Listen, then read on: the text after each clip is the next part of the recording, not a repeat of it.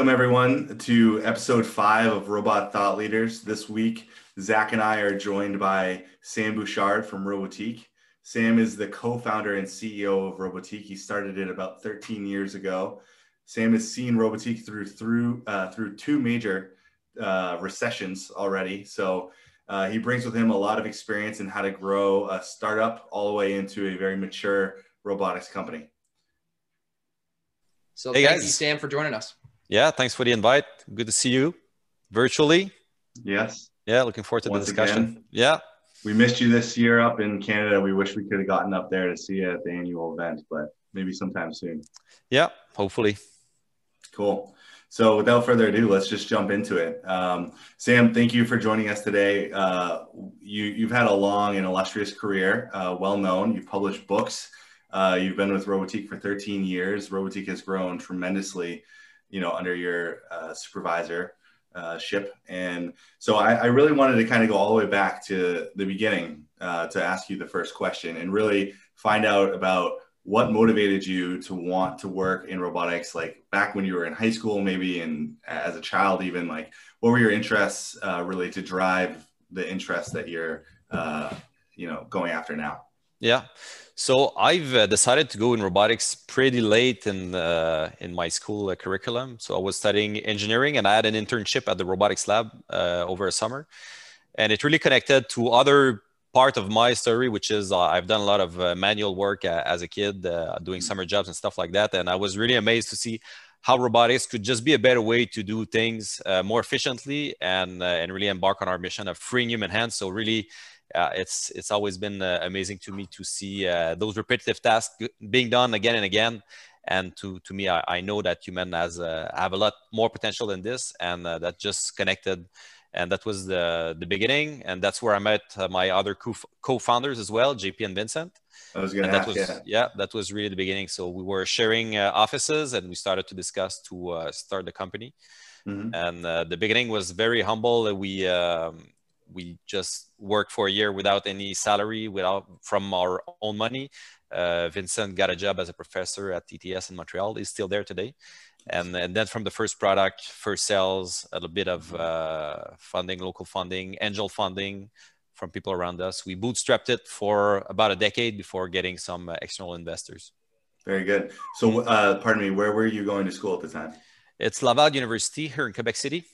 Uh, so under uh, Professor Carl Clément Gosselin. So it was really nice. It was a great, great fun. Uh, just doing new robotics. There's a lot of uh, a lot of great work being done there, and and there was a lot of potential, a lot of potential in the technologies, uh, but also again in the people. And because the the industry was not so developed, it's still not today that developed. It's still a mm-hmm. small industry. Uh, we saw a lot of potential in, in both the technology and obviously the, the talent pool that was gravitating around the lab. Yeah, Laval is a well-known robotics. Uh, at least they it seems to be producing a lot of uh, candidates for the robotic industry these yep. days. So back then, was it as kind of popular for robotics as it is now, or was it kind of uh, just starting? Yeah, no, that lab was already uh, well known, and the, I was talking about the internship I had the first uh, summer. The goal was to prepare some demos for visitors because there was uh, an inter- international conference in robotics, Hmm. And I didn't realize until that event where I saw all those researchers from all around the world coming, visiting the lab and looking at the, the stuff that was being done there and, uh, and seeing all the interest and the questions. That's when I, I really realized, oh, there, there might be uh, something good here. And uh, I didn't realize it uh, uh, before, before that yeah. visit. Mm. Cool. And that was electrical engineering or mechanical you were doing or? Yeah, it was mechanical back then. So lots of uh, mechanical and controls work. So cool.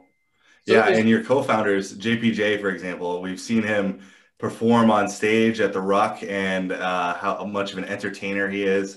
For yeah. those of you who didn't have the opportunity to see him, uh, he's one of the few people that I know are truly uh, comfortable doing a live demo. And by live demo, I don't mean just programming the robot on the fly. He's usually juggling. He's usually reciting some prose. He's kind of doing a little bit of everything. So you yeah. mentioned that you were sitting next to him. Um, in like a similar cubicle or something and you just kind of met him and, and that's how it started or yeah exactly he was a research engineer at the lab so uh, he, he had done his master's and he had been hired by the lab to help the other students to do their projects. Uh, so that's how I met him. And uh, he has a very interesting uh, background where he's mixing uh, very different influence. So he's been a, a world-class circus artist for several years. Wow. And uh, and that's why it, it, took he, it took him a longer time to to finish his uh, mechanical engineering degrees. Hmm. But for several years, he toured the world and just did. he had a he was doing a unicycle and juggling.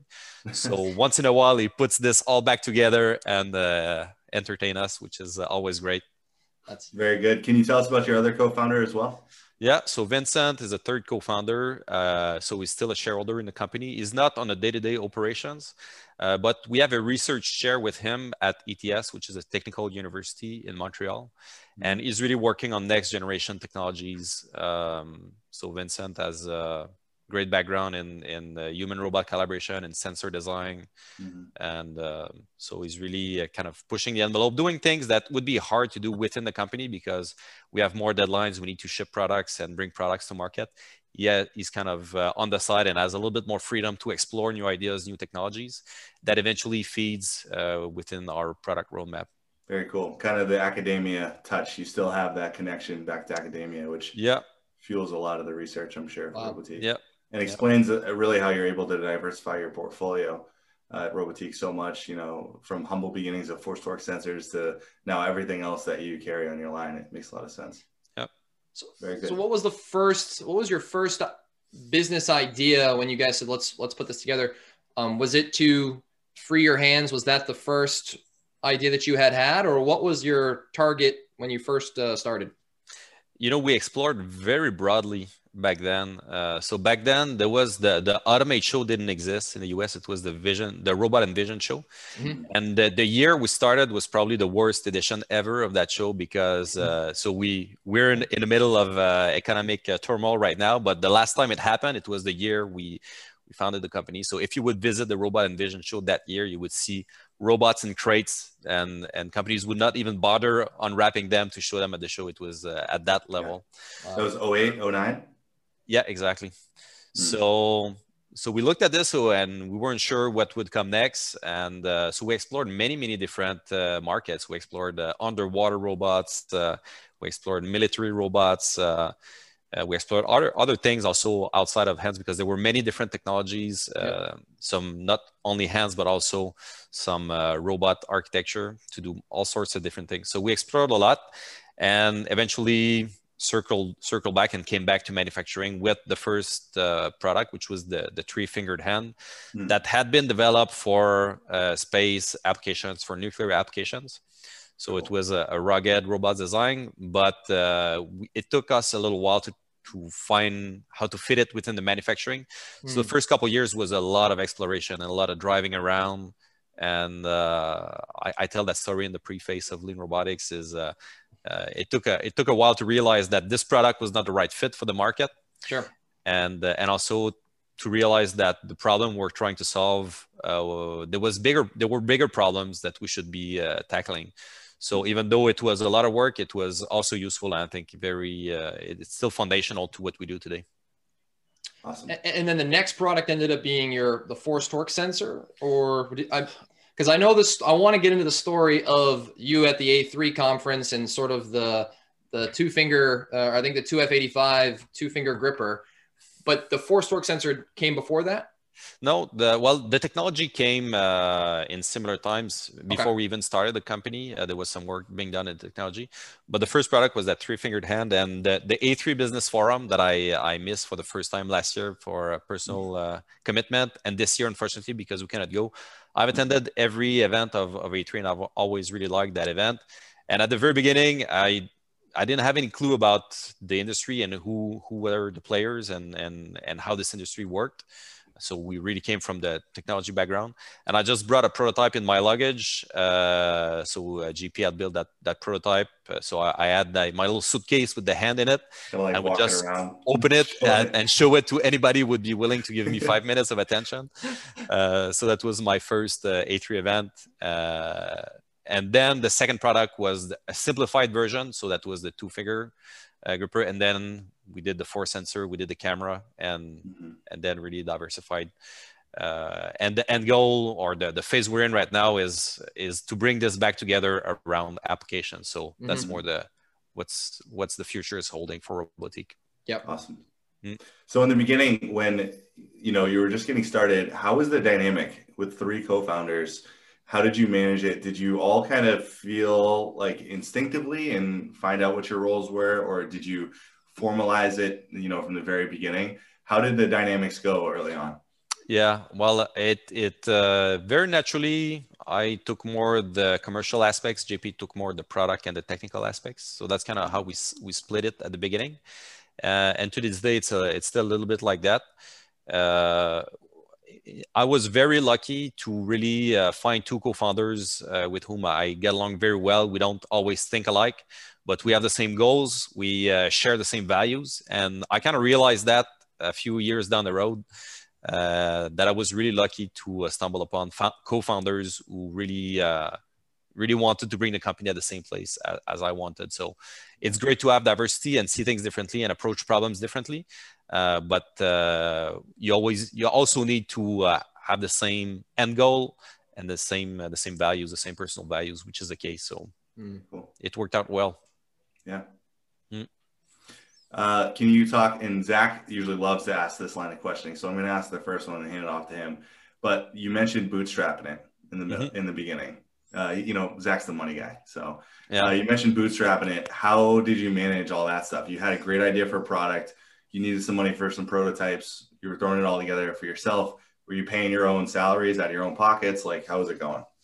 Yep. So uh, we we bootstrap uh, out of necessity as much as as it was an objective. So we we tried to raise some money at the beginning mm. uh, and obviously i mean it was uh, way too early and and our ideas were way too fuzzy and we didn't know the market. We didn't know the, we didn't know the problem we wanted to solve. So it was a little bit out of necessity that we bootstrapped at the beginning. Uh, in the end I, i'm glad we could do it because it really we just had to focus on the product and on the problem we wanted to solve. Mm-hmm. So for the first year, we didn't pay ourselves any salary. Uh, so we just lived on on some money we had saved uh, before.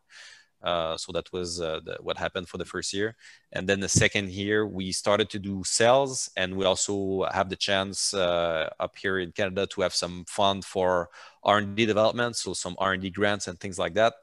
So we kind of grew like this. So developing the product, increasing the sales, get a bit of funding, and so that's mm. that's kind of how we did it. Nice.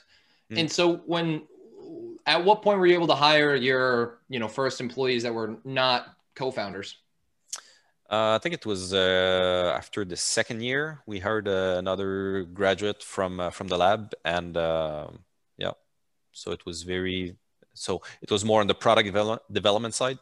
Yeah. At the beginning, and that was like uh, 2011 or? Uh, yeah, around that. Yeah, 2010, 2011. Mm. So that, you had enough sales at that point to be able to pay yourselves salary, or you you were not able to pay a salary even at that point to yourselves. No, we started uh, paying us paying us a salary uh, after the first year, pretty much. Yep. Mm. Yeah, which was good because we were starting to uh, have some kids as well. So. Families. Yeah, they're expensive. Yeah. yeah, they eat these little these little monsters. and then and then at what where did you what was the point of inflection for you? Like what and I'm sure there was probably many, right? So at what point was it like, okay, this is going to be big? The um, as you say, it's uh, it's it's really it's really that flywheel that yeah, you keep pushing and that starts spinning, and there's no clear clear push that makes the the whole difference. Mm-hmm. Uh, but definitely, I'd say the, the the first point of it, of inflection was the second product, so the simplified version version of the gripper, mm-hmm. combined with uh, uh, us starting to find the right channel to uh, to sell our products. So it was really that combination of the right product and the right channel, so we can really uh, increase increase the sales. And when? What was the timing of that? Uh, I'm really bad with dates. Uh, I believe the timing must have been around 2011 or 12. Um, so we're really lucky. Again, timing is uh, is very important, and you gotta take these opportunities when they present themselves. And there was a big distributor event in town. They were coming to a, a local venue, and mm-hmm. uh, so it was kind of an opportunity. All the a lot of the key partners we still have today, they all gathered in town for uh, an industry meeting really uh, back then. So we invited them, and that was the beginning. We started to uh, to do business with them. And wow. Uh, yeah, At AMC. It was well, AMC was on one of them, but there were many others uh, distributors that we still work with today. Uh, it was an AHTD meeting. Wow. in, in Quebec so, City, they had an AHTD yeah, meeting. Yeah, exactly. Yeah, so that must again, have been a nice, a nice uh, uh, AHTD meeting up there. Wow. So that I mean that that is uh, I didn't know that. That's very interesting, and I'm sure that at that point, you know, it was almost like this is just a, a, a awesome opportunity. Yeah, exactly. So timing, I, I, I would like to uh, give myself uh, so much credit for the success. I gotta say that obviously having a great team and and the timing is very important. I mean, yeah. being at the right place at the right time, uh, you gotta catch these opportunities and make the most out of them. Yep, mm. that's awesome. Cool. Yep. So maybe we can fast forward a little bit because one of the other things we really wanted to talk about to you today was obviously your book um, because I think we've all read your book. Mm-hmm. I probably personally have recommended it to you know two dozen people at least. Uh, I gave out all my books. Reading, I gave know? them out, and I, I even uh, I called my dad this morning, who lives pretty close, and I was like, "Hey, like, do you have the book? I really want to show it on the podcast, just so Sam believes me." I've uh, but I've I've read it front to back two or three times, and I've handed out. I think I've been given probably ten copies, and I don't have any more of them because I've given them all out. Um, yeah. But it, and I don't read a whole lot of books. Uh, I'm, I'm definitely more of an audio book guy, mm-hmm. but mm-hmm. uh, I have read that book. It is, you know, Chris said, don't fangirl here. Um, but it's hard not to because it, it really shapes it shapes my mindset and it and it helps to understand what what is really needed when you go through a project like that. Mm-hmm. And it is it's used those mentalities and the aspects from that book I use every single day.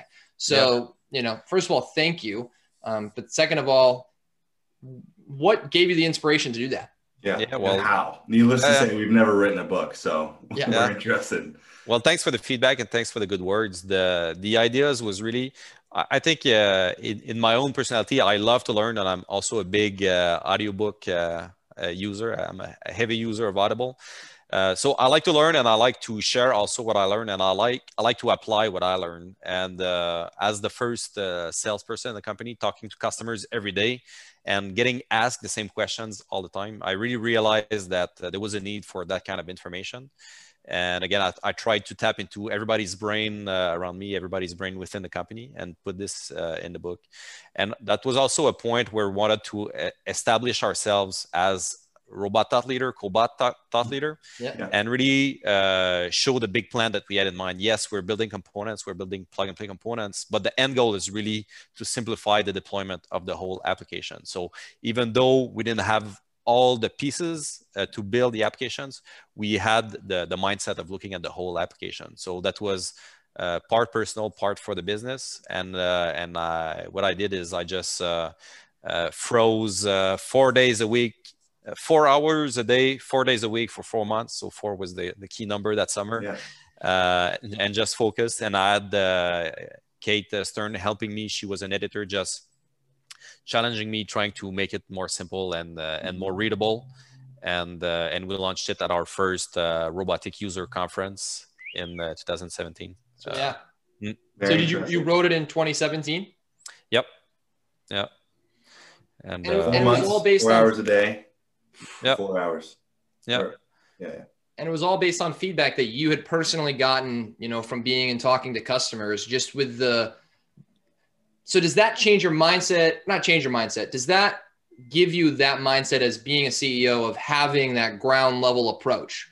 Because the knowledge that you had gained there was really because you were directly talking to customers, directly walking on their floors and understanding their their challenges. And you put yourself in the shoes of you know the customer and your you know ground level employee potentially mm-hmm. is that how you see being the right ceo is somebody that to stay in you have to stay in touch uh, it's very important to stay in touch. It, it really f- uh, feeds me a lot to visit factories, uh, talk to anybody in the team, talk to customers, talk to partners, talk to you guys. At the same time, as the company evolves, also does uh, the CEO, CEO role. So it's good to understand, but at some point, you got to realize that your job is not to do everything on your own. Your job is really to share this knowledge and, and empower uh, mm-hmm. and enable so people are enabled really to take the lead on these. So mm-hmm. I think it's it's good to have that understanding, uh, but it's good to understand too that you you got to empower people so they can do it. Uh, so it's that that fine balance and that evolution that uh, I personally need to do.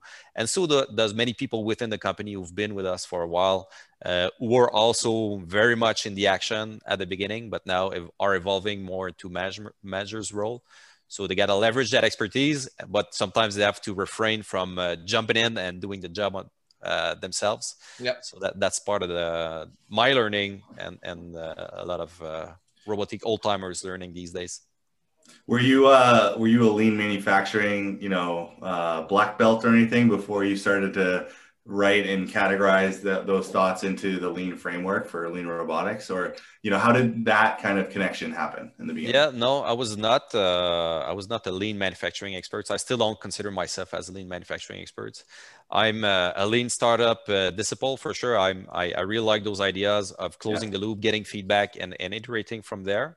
And I thought too the technology we were developing and obviously all the collaborative robot market was really into that mindset. It was not that big top-down approach and let's change the whole factory. It's more that continuous improvement, reducing the waste, etc. And also what I wanted to do is really I didn't want to invent yet another framework so people need to to to learn. Mm-hmm. I really wanted to attach this to some tools that people already had it. Um, so it, it kind of came to mind uh, one day I was uh, doing a bike ride in in the forest here in the winter, and uh, yeah, why why you know we combine these two ideas of lean manufacturing and robotics, which could not really happen in the past because a big industrial robot is not very lean. It's very high performance, mm-hmm. but usually it's kind of that big thing in the middle that's very hard to uh, to iterate. It's really it's an instrument. Yeah, it does. Yep. yep.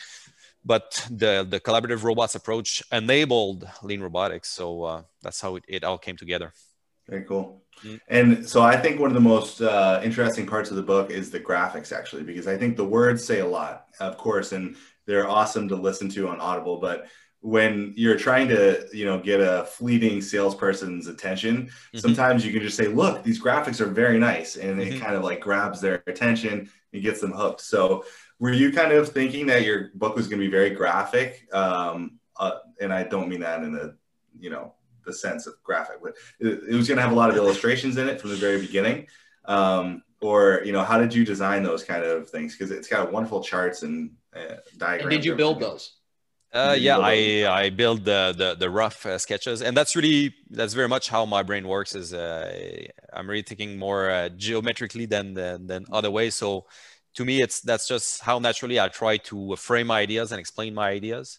Uh, and I think many people are, are, like me, and maybe many people in the engineering and in the sales uh, yeah. role like to see those images. So uh, that's the best. I mean, the content is amazing, but I think seeing the content and then being able to visualize it in a book, it's not. I mean, not that it's not a good audio book, but it it really when you read it, it's just it's so content heavy because you can actually see what's like going on right in front of you and you can and you can really absorb it so for me i'm definitely like a paint by numbers guy you know i just i need to see it you know out there and it that was what did it for me that's why i love the book so much yeah, yeah. great so maybe we should revisit some uh, infographics around the book yeah. We, I would agree. I would mm-hmm. also like to ask you: Is are you gonna are you thinking of a series? Will there be a second book? Have you thought of anything to follow? I think the the the content is still valid. Uh, what we're doing right now on our e-learning platform is really applying the concept to specific applications. Yep. And and hopefully in ten years uh, the book will be irrelevant. So if we do our job at simplifying the technology and making the technology powerful enough, hopefully that whole process uh, that takes many many steps today will be really compressed and simplified. So that's one of my goals is to make my own work irrelevant in the next 10 years. Yep. Well, that's, a, that's a great goal. Mm-hmm. Awesome. So let's so, talk about uh, maybe like where, where we're at today and, and, and how, uh, and how things are within, mm-hmm. within Robotiq.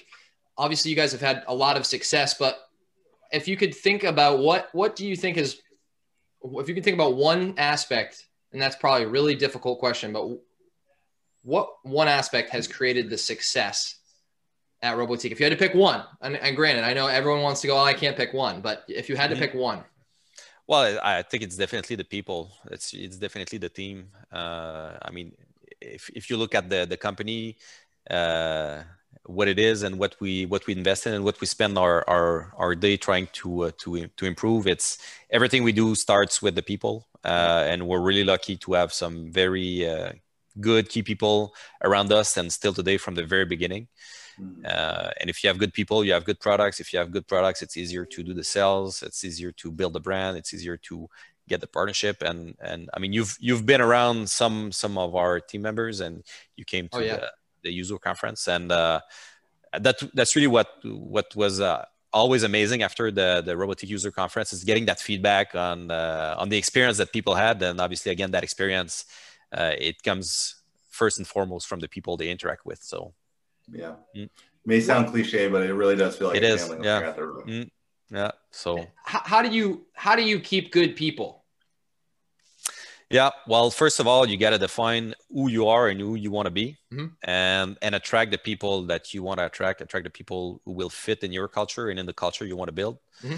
That's one thing, and uh, and then the second thing. So it's uh, it's really creating the right environment for these people. So understanding what drive people and uh, how you can uh, align their motivation with the business uh, needs and the business uh, ambition. Mm-hmm um, so that's that's really the, the whole idea so how much of your time and energy as a ceo would you say goes back into understanding the culture keeping the people you know driven and happy and not you know not to say keeping them retained but really making it so that they want to stay at at the company i'd say 50% of my time is really on people topics so meeting one-on-ones with the executive team um, communicating with the team, especially these days, communicating the, the strategy, keeping in touch despite distance, etc. I'd say half of half of my time is related to. Uh, wow. Yeah. Yeah, I mean, you, mm-hmm. you. I always wonder what what it.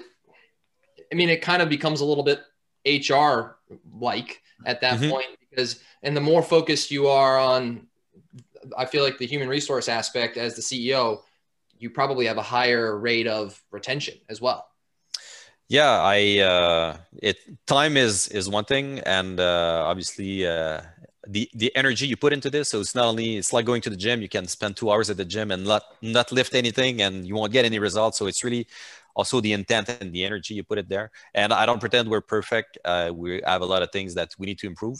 Sure. Uh, but at least it shows that we care and uh, we're uh, we're really taking the actions and not only uh, listening but also taking actions to always try to improve. And it's i mean it's a you you'll never get to a, a perfect uh, workplace uh, it's really again part of that continuous improvement continuous learning mindset.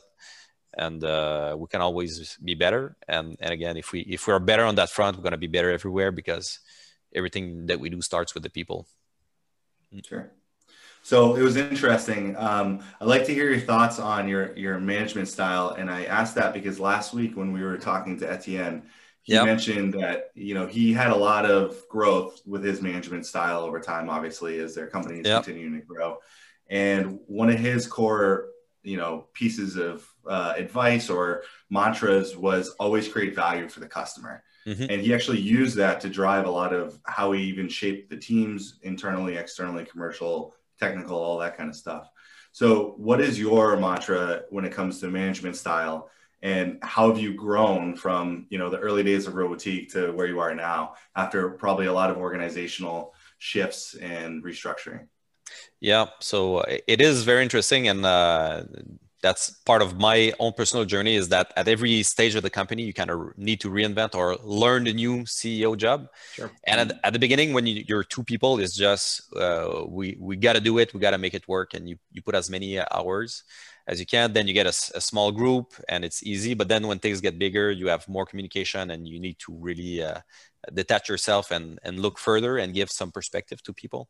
So i i don't have any uh, mantra that that stuck with me the, the whole way. I just think what's been common is definitely you gotta realize that the context change and you gotta realize that your role also change and uh, you got to kind of requalify for the job uh, which is which is the challenge uh, because uh, you don't necessarily have someone to, to tell you this but to me, it's it's just really important to understand that the context change and that you need to evolve if you want your company to evolve.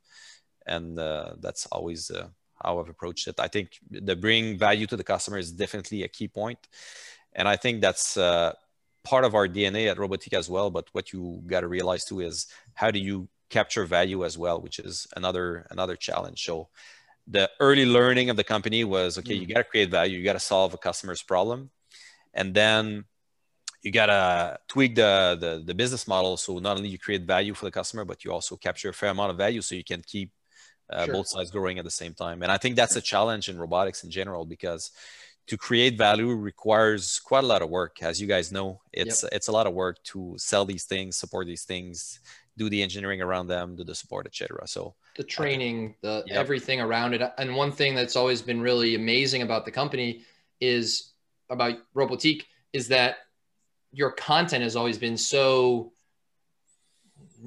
like next step. And I would say I, I made the joke on um, Alex uh, Pare's uh, interview that because mm-hmm. uh, Catherine uh, Bernier works there now, and I made the joke that I used to I would steal her presentations back in the you know 20 2017, and mm-hmm. I because the, the content was just so good that I was I need that now, you know, and um, even later and you know probably a couple years later I would steal you know Michelle's as well. So it, it's just uh, you get you guys have always had such great content, um, and I think that you've always added a lot of value to the end customer. And I and I always wondered you added so much value, but you know, in, in some cases it was really given away for free. So mm-hmm. how do you balance the fact of you know giving away so a lot of value and trying to also capture um, revenue at the same time without sacrificing or pushing customers away? Yeah, that's a great question. And I think, eh, especially this year, it's really paying up dividends. Uh, and when we started to create all of this content, again, it was more out of necessity than out of strategy. So we started. We didn't have any marketing uh, money. We didn't have any uh, any resource to do trade shows and things like that. And I was coming from a different industry, which was uh, it was a web-based business around real estate, so very competitive on the web. And when uh, I switched to the manufacturing and to the robotics world, I, it was a really big open green field where the marketing was, it was all the, those ideas of content marketing and uh, it was not there at all. So we didn't have money, we had time, we had those ideas. So we started doing it. And it really, that's really, that's been the foundation of, of all of our marketing effort is uh, creating uh, content that is valuable for people. Mm uh, which brings us some attention, brings us some some good contacts, and and we start building relationship with partners, with customers like this. So it's true that it's creating a lot of value, and we don't capture it immediately. The great thing is that you know this year there are no face-to-face trade shows, and our digital marketing machine has been in, in place for so many years, and and the starting point was all of that content marketing. So you're ahead of the uh, game. Well, in the in the end, again, it's uh, it was out of necessity, but uh, this year it, it really paid dividends. Mm. So one question I always ask, and uh, and Chris is always you know painstakingly letting me ask it. But um, so if we if we talk a little bit about metrics, one thing I find interesting is how every company looks at metrics differently.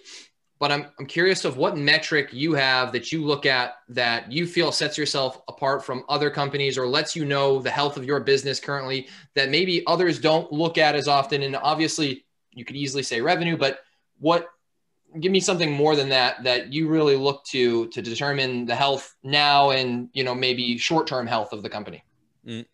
This is uh, also an interesting question, and, uh, and that relates to also uh, your role as a manager and the evolution of the company because there are some metrics you about you talk about revenues. Obviously uh, revenues is a very important metric and and we track it like any other company. But revenue is really more uh, an effect than a cause. It's really the result of a lot of uh, a lot yes. of different actions. So revenues it, it comes in the end. It's very hard to influence directly uh, but it's very easy to measure and obviously it's very big and bold and everybody's watching it so obviously we watch this one but what's very important is to understand the whole chain of what what brings revenue in the end yep. and then you start looking at metrics yep. uh, that are usually much more difficult to track uh, they're not built in, in, in an accounting system mm-hmm. but they're really the metrics that will that will make the difference in the future so it's really uh, the activities that we do uh, the, the products that you bring to market and and all of these things will eventually uh, bring the, the end goal, which is to grow the revenues. Uh, so without talking about specific metrics, I think it's important to understand the, the type of metrics, the, the metrics that are very big, bold business metrics, but very hard to influence, but mm-hmm. very easy to measure. And it's very easy to zoom there. But if you only zoom there, uh, either you're going to be lucky and they're going to grow, or you're going to get a lot of anxiety because they won't move as fast as you want. And uh, you cannot control them. So I'd, I'd much rather focus on the metrics that we have more influence and that are more cause to good business results in the end. And that's part also of the, the recent years learning uh, because at, at the beginning, the revenues was directly tied to my activities, was directly tied to me running around yeah. with my gripper suitcase and, and selling things. Yeah. Uh, but it's number of calls equals number of sales. Yeah. So you so said uh, you're a, a, lean startup um, uh, guy, you know, and I, that book has been circling around uh, within my group as well lately, and I've read it. I love it. And you know, I think if I was to take away one big thing from it, it's like how do you make informed business decisions in a vacuum of information when you mm-hmm. really don't have access to metrics or something like that all the time. Yep. So when you have an idea for a new product, how do you test the waters yourself to kind of decide if it's the right way to go? How much is intuition versus trial and error or some other metrics or something like that? How, how do you do that? Yep. So that's that's uh, one thing that uh, people starting company and and you you realize this afterward.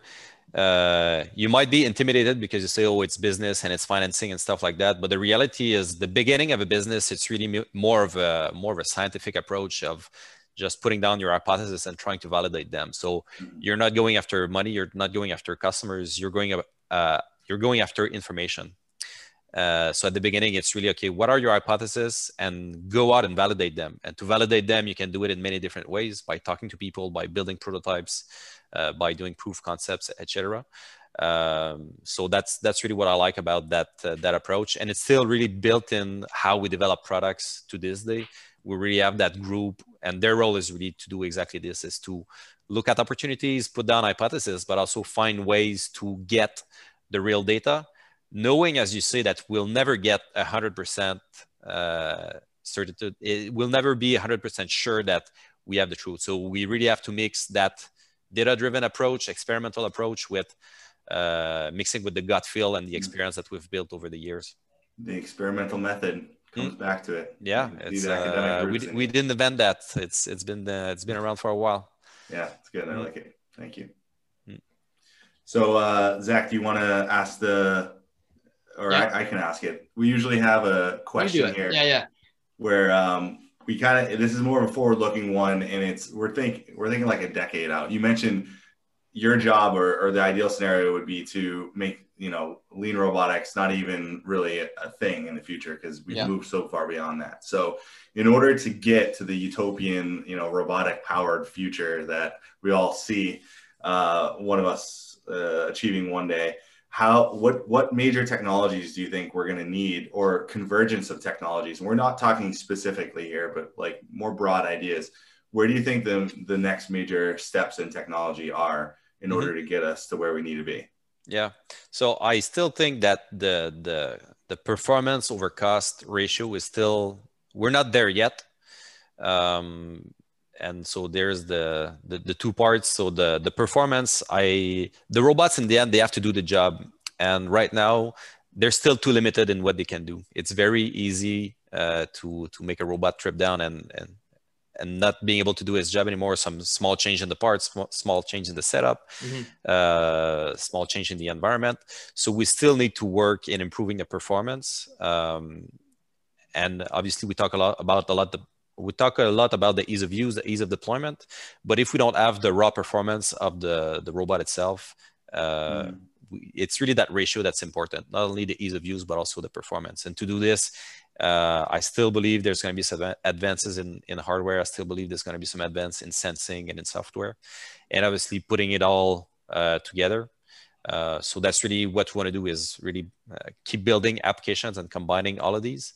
And in terms of the cost, it's um, I think the cost of the, the, the hardware and software is one thing, but I still believe that the cost of deployment, the cost of the project management, uh, mm. uh, the cost of engineering of deploying the system is still way too high.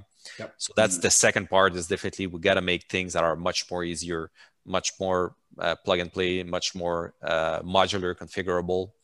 Um, so it's really these these two things evolving in parallel that at some point we're gonna really uh, reach that threshold where the robots will be powerful enough so they're going to be able to do a wide array of things in the factories uh, but also simple enough so a wide uh, range of companies with limited automation expertise will be able to uh, to use them. So essentially creating like flexible or you know an ease of use factor that makes it so it's so simple to to do changeover or to do an upstart of a brand new program. Are you saying that your your theory is more that it's gonna you have to make it so simple to to deploy or to redeploy a, a system so that's definitely one thing but let's say you take an extreme case where you have something that's super easy to deploy but mm-hmm. that in the end is making one parts a minute when you need to make one parts every five seconds mm-hmm. uh, the ease of use will not make it so it will make it, but for a very limited number of use cases. Yes. So that's that's why I say we really need to push in in both directions. Push to automate the manual task. Push to automate the automation process and make it very easy to use. And again, easy to use. It's not only easy to program; it's really easy to deploy. So take that whole in robotics uh, process, and how can you really simplify the whole process? Not only the programming, which is definitely a big thing because programming is not necessarily a skill set that you will find in any factories. Uh, but designing a robotic system is not necessarily a skill set that you will have neither. So you have to also simplify that part. Do you see the future of the capabilities and the specs changing quite a bit within within robots or cobots even? In terms of speed, payload, um, size, and you know even just design. Do you see that the what that will look like to be quite different in 10 years? Yeah, I think the where there's going to be the biggest game is really on the the sensory motor skills and making things faster there. I think the robots can go pretty fast. Uh, so they can go from point A to point B really mm-hmm. fast, very reliably, etc. But then when you start to do the actual job, so when you start doing an insertion, for instance, it still takes mm-hmm. a lot of time. Uh, so we really have to make that that sensory motor part of the task uh, much faster for the robot system as a whole, not only the robot. I think the robot as they are today are really are really powerful, but I really expect uh, a lot of advances so on the on the tooling the on last the 10 centimeters so and really yeah exactly. And really that that combination. Mm. so, so, building out the human the human like aspects to the robot more. Yeah well it's it's something that's uh, really counterintuitive and that uh, uh, we might have talked in the past is when you visit a, a factory people things that are easy for humans are very difficult for robots still today. Yes. And that's kind of hard to understand because this is so built in into what we are doing some little manual tasks. So taking that glass and it's very easy for me, uh, but it's very difficult for a machine to recognize this, go pick mm-hmm. it and, and etc. So it's really uh, that last piece of human capability. So I think with, with machines in general, we've we've managed to really expand the human capability. So right now we're kind of doing uh, hyper communication. Yep. So in the old days we're just talking face to face. Now we can be in different places and talk. Uh, it's same thing for the for the computing. It's same thing for transportation. But I think when it comes to manipulation, uh, the humans are still way superior. We don't have that uh, hyper manipulation yet, and that's kind of one of the final frontier. I believe one of the final capability of human that we haven't managed to make uh, better with machines. So yes, we have excavators mm-hmm. and things that can pick very heavy stuff, but in terms of when it comes to the the manual task, mm-hmm. uh, humans are way superior still, and, yeah. and we That's a really still, we still got to improve on on that front. I like it. Yeah, yeah, you're right. It's kind of one of the last big frontiers is the the fine motor skills. Mm-hmm. You know. Yep. Interesting. So we have a lot of we have a lot of distributors that you know we work with at, at UR and we have a lot of distributors that are that are listeners on, on the podcast. Is there any anything that you see that from a distributor standpoint that's changing the game right now that you think more distributors should should be looking to do? I think we're gonna enter or we're already entering a new phase of the market. Uh, so I think five years ago the the customers were really the early adopters. They were really happy to pick the different things together and build the system and really tinker with this and be in front of the game. I think if we are to enter more of the mass market, uh, we're going to need to have much more of a complete solution and and that's really the, the next phase that i believe and that's where we're going in terms of products yeah and also that's that's i think the the the evolution in the mindset that uh, i think our distributors need to do is uh, what made them successful in the past five years might be slightly different to what's going to make them successful in the next phase of adoption of cobot into the early majority and, and and how those customers will will need a different a different solution or a different way of to get to that solution yep. than what had been successful in the past few years for the people that were more maybe willing to take on more of the responsibilities in you know if you look at the adoption curve within you know the book crossing the chasm it talks about like early adopters versus early majority and the different mindsets around those people. Is that what you're yeah exactly. That's exactly what i'm referring to. Um, so i believe people will be expecting more of a, a complete solution. Mm-hmm. um, and that's really the direction we're going with uh, with our product roadmap for sure. And yep. and also believe that's where the customers are going and that's also where a lot of distributors are already going. Uh, and those who are not going i think will we'll probably realize that in the next few months or few years. Awesome. Awesome. Yeah. We're coming up on the end of the time here, Zach. You got any final questions for Sam here?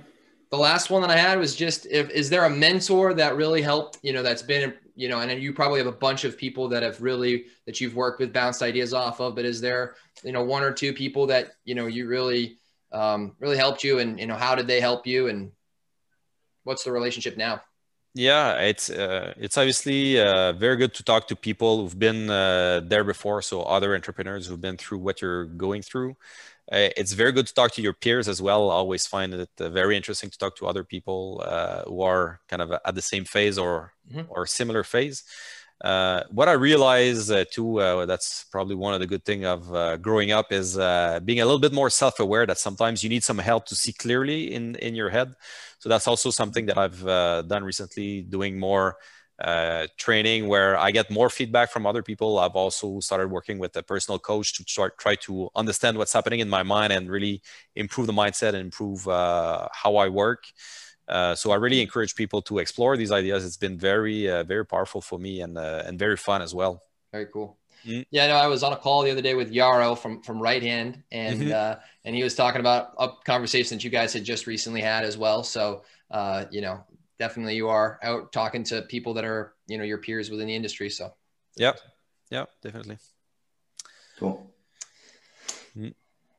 Well, that's it. Um, thank you so much thank you guys. Yeah, it's been a pleasure, Sam. Uh, yeah. Great insights today. So uh, we appreciate the time. Um, we'd probably like to have you back on in a few months. You know, we're going to get our uh, feet under us here. This will be our fifth episode with you. So uh, maybe we can have you back back on about six months time and check in then and then we'll be able to just hit the ground running at that point sounds yeah. good and hopefully we can do a, a, live session at this point yeah that would be cool to be able to do a live one that would yep. be that would be very cool. Love to come up and see it. Yeah, so, it's really yeah. not that far for for us. It's funny. I mean, if you think about it, I mean, for me, I think it's only it's like five hours for me to drive uh, to Quebec City.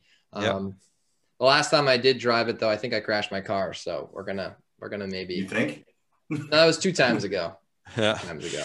Yeah. Uh, but you're safe now. You cannot cross the border, so that yeah. kind of solves little the... black black ice. Yeah, exactly. they don't let me in there anymore. no, yeah, and neither, neither, could I come. So, but definitely, I'm looking forward to that. And uh, pleasure to talk to you guys. Uh, great work with the podcast, and uh, hopefully, Thanks, people Sam. find it interesting.